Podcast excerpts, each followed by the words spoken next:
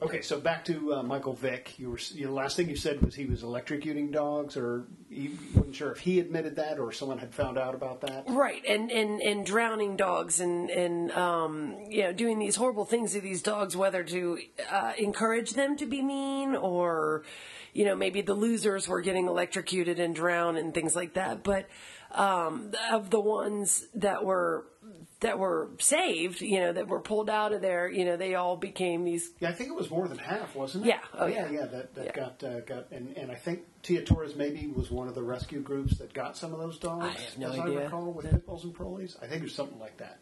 Um, yeah, so yeah, that's that's a tough thing to, to remember and, and have to deal with with a breed that, that you love so much. But tell me tell me one of the best experiences that you've had with a pit bull, either one of your own or one that you've you know you've worked with.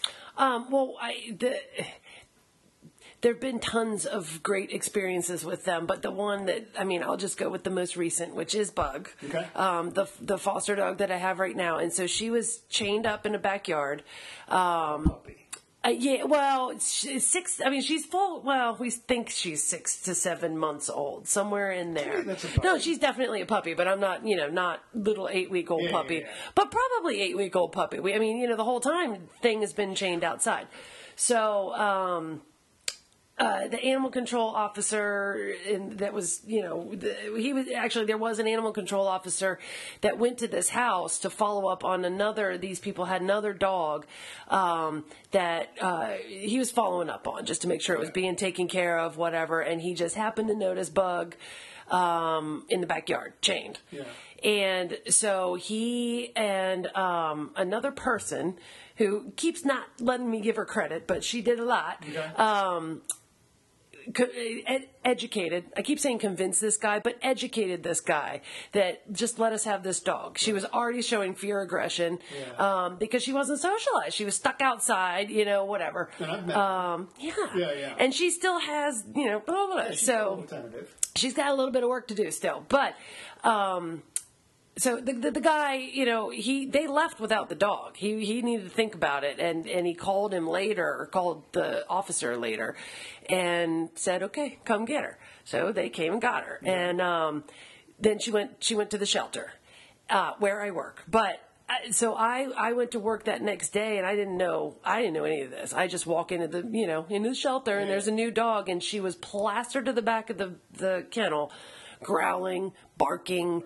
I dare you to step foot in hearing, um, and I, I I accept the challenge always, always. I'm always the one that's going to walk in there. But so uh, it took a couple days, but I finally was, you know, she's also food motivated, so that worked to my advantage. right. But finally got a leash around her, and I remember the first time I took her out. I mean, that tail couldn't have been more tucked. It looked like it was growing Yeah, into her. Um, and it was just it was a slow process you know and over you know the course of a week or something at the shelter Right. just taking her out on a leash and then uh, realizing that she really loved other animals. Now, I don't know how this happened because she wasn't really socialized, so, but she loves animals. So we would bring, or I guess I, I at that point brought um, some of my, I don't remember who the first one was, um, but sort of dog testing, you know, two of mine with her. Yeah.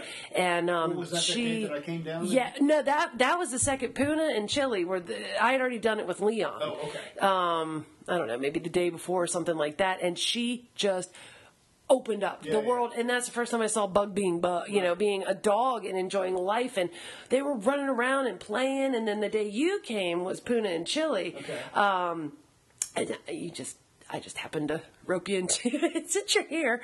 Uh, but again, you saw her. I mean, Yeah. she she definitely. But then she was she. But it was so it was never the animals that she had to work on. Right. It was people. Yeah, because she even she even growled at me when I passed by her kennel, and it took Right.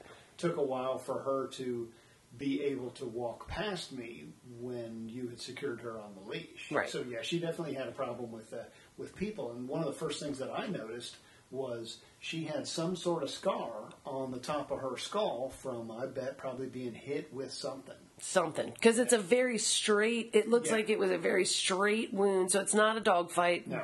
wound or anything like that and then it however it healed it healed wide open Right. because there's all the you know it's all fleshy and weird Yeah. but um, So, yeah so something like that, even though it's just a guess, but something like that would be enough to, to turn a dog not to trust people. Right. At least for a while. Right. But, she, but she's making good progress. She 100%. And I bring her, you know, I, I well, so I'm fostering her and I, t- I take her, it took her a while to, um, well, not, not, a, I, when I say a while, it was a, a couple days, um, for her to get used to, or to start trusting my boyfriend.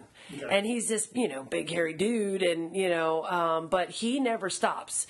He he, I mean, not he doesn't pursue anything. yeah. He's like, okay, He's just not to give up. yeah. Yeah. And and and he'll just sit there and you know, okay, dog is sitting over here and he'll just not looking at him, he's still having a conversation with me and then you know the hand sneaks over and you know last night we were sitting outside and she is all over him licking his belly and it's just it's gross and but she loves him now. Okay. Um bringing her to work uh you know she still is kind of about new people. Well, I saw I saw her yesterday behind the gate, Right. the, the door to your office, and, and she was a little little tentative with me, but Right. compared to how she was, how many weeks ago was that when I first? I think 3 weeks, Yeah, maybe 4 wasn't, now. Wasn't even, wasn't even a month or so. Yeah. So yeah, she's she's come a long way. Yep. And I take her up front, so she has to oh, meet Oh, cool. every single person. And but I put a treat. I encourage everybody that walks in that place to come up to that gate and give her a treat. And and she has. I mean, you know, she's come so long, and and it, that I think is that again. You know, it's not. It's one of the best experiences is to see is to see something that you know a month ago was daring me to walk into this kennel Right. because it was so scared and then to be able for her or it or whatever i may be doing at the time to trust me now um, and start trusting other people because that's a sometimes i have to break the cord um, which is tough for me to do sometimes yeah. but just to see that happen i just love that So how, how much of a role does your does your pack do your pit bulls play? Because I haven't met your border collie mix, but I've met all the others. So clearly they uh, have a part in what you do and, and getting to know dogs and temperament testing Yeah. dogs. I mean, how, how how often do you use them? How big a role is that in your, in your job and what you do? No, I don't. I, not so much at my job. I, I really don't use them that often um, at work. I do bring them, and when when they're there, I when when we have to, you know, sure. Well, let's bring out whoever. Um, uh, at home, though, you know, with all the fosters, I mean, they they are probably doing ninety percent of the work. Okay. so yeah, they do very good. Yeah. And that's you know again that's when I brought Leon um, with Bug. That's when I saw Bug be Bug. So Yeah, that's right. That- There's a that- time and a place yeah, for that- them. That was that one of the things that I saw too. And, and Bug is a really really sweet dog, and it was it was amazing because one of the first things that I always advise people is get the dog outdoors, Mm-hmm. and you, you should see a change because it's a natural environment for a dog. No hard surfaces, no weird echoes. You know, lots of lots of smells, just nature. But then, as soon as we brought, I forget which dog it was, around the corner, her tail came out from in between her legs, Right. and she was all happy.